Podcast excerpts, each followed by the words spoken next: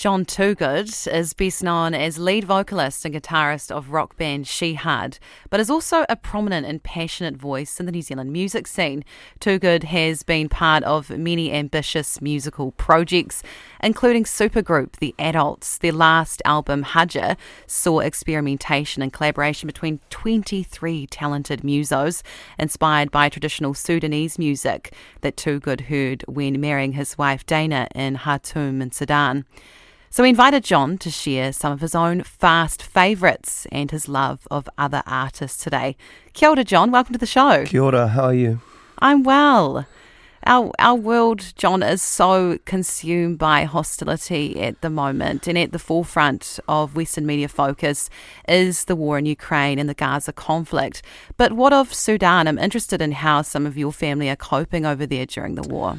So, what's going on in Sudan is really tragic. Um, that's basically um, after 20 odd years of a military dictatorship. Um, finally, the sort of popular, uh, sort of, it was a popular uprising. It looked for a while there um, that um, the people were going to get their say, but then the military sort of ca- sort of said, "Well, we'll we'll have half a democracy and we'll look after the other half." And that was sort of functioning okay for a while, but then uh, two warring factions, uh, two parts, separate parts of the army, started fighting each other, and um, they just decimated the whole country, and people are basically having to flee.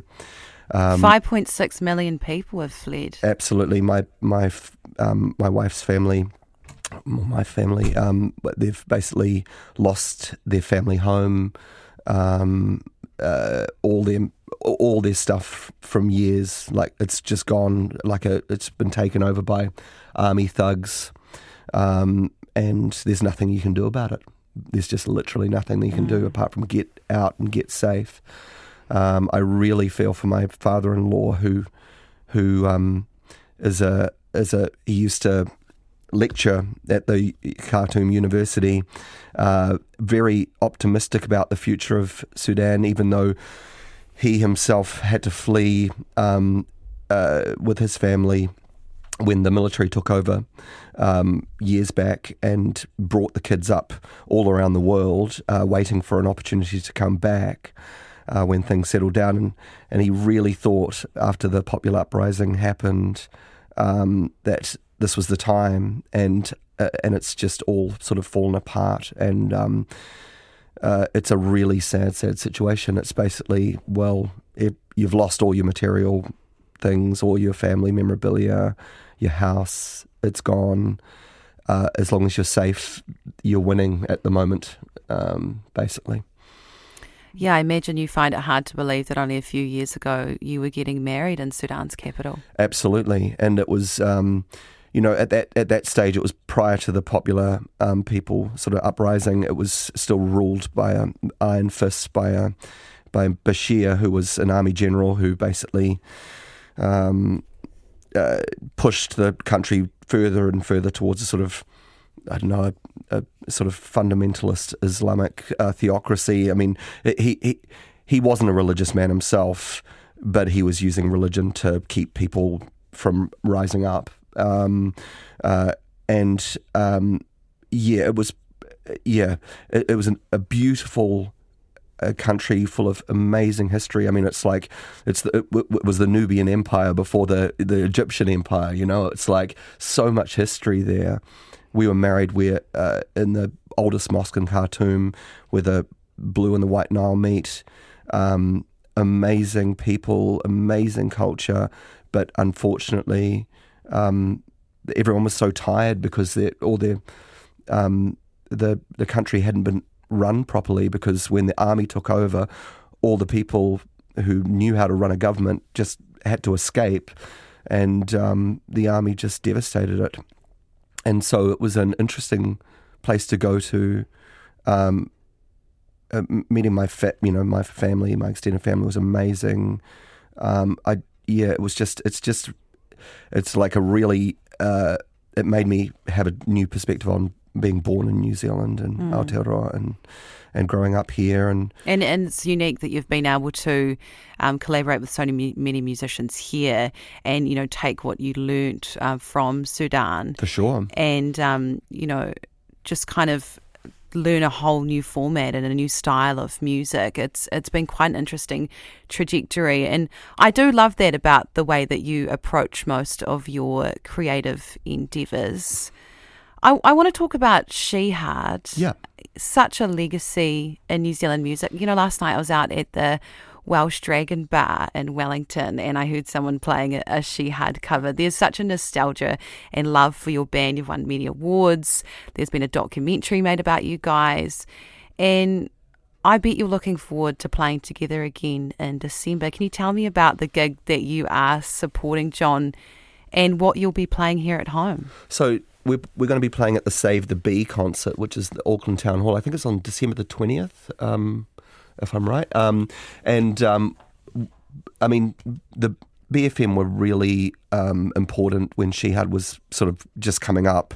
They thrashed our first album, Churn, um, and really.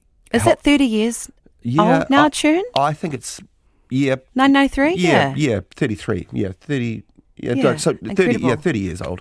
Uh, yeah, it's quite bizarre, but um, and uh, yeah, it's quite bizarre that. So we basically we're going to play that record in its entirety live. We've never done that before, um, and uh, just just to sort of try and help out because um, I think it's re- it was so important for us as a up and coming band to have BFM there to sort of promote us. So even in, in, in now, it's still important for up and coming New Aotearoa bands, you know, like to to just um, have a, a place they can be played and you know and promoted. So so yeah, we want to make sure that we can help out if we can. And I thought we all thought that was a really cool way of doing it was Yeah. to, to play the album that they that they thrashed all those years ago. You yeah, know. I'm, I'm really interested in your perspective of how, what some of these stations can do because last night Wellington's Radioactive hosted the Student Radio Network Awards, which was a real amalgamation of all of the alternative stations just hmm. supporting grassroots music, as you say, and of broadcasting. And stations like Radio Control, RDU, Radio 1, Radioactive, BFM, they are so important to someone like you who's had such an extraordinary career in music um, and just giving you a bit of airtime in those early days, right? Yeah, absolutely. And and there's always new talent coming through. I mean, New Zealand is absolutely, you know, chocked full of talent, and it's like any chance to sort of, you know, get those voices heard. And um, I think it's just it's just so important to have, um, yeah, a network like that, you know, and um, and and the people that work at those places are music lovers. You know, they they love music so passionately, and they're the ones that do all the digging and go to all the gigs, and so they they know what they're talking about. You know, like and and when they find something they love, they champion it, and it's so important um, when you're first starting out to have someone on your side like that. You know. You are going out on the road later on this month. You're going to be playing some solo shows. I've never seen you solo. What have you got planned?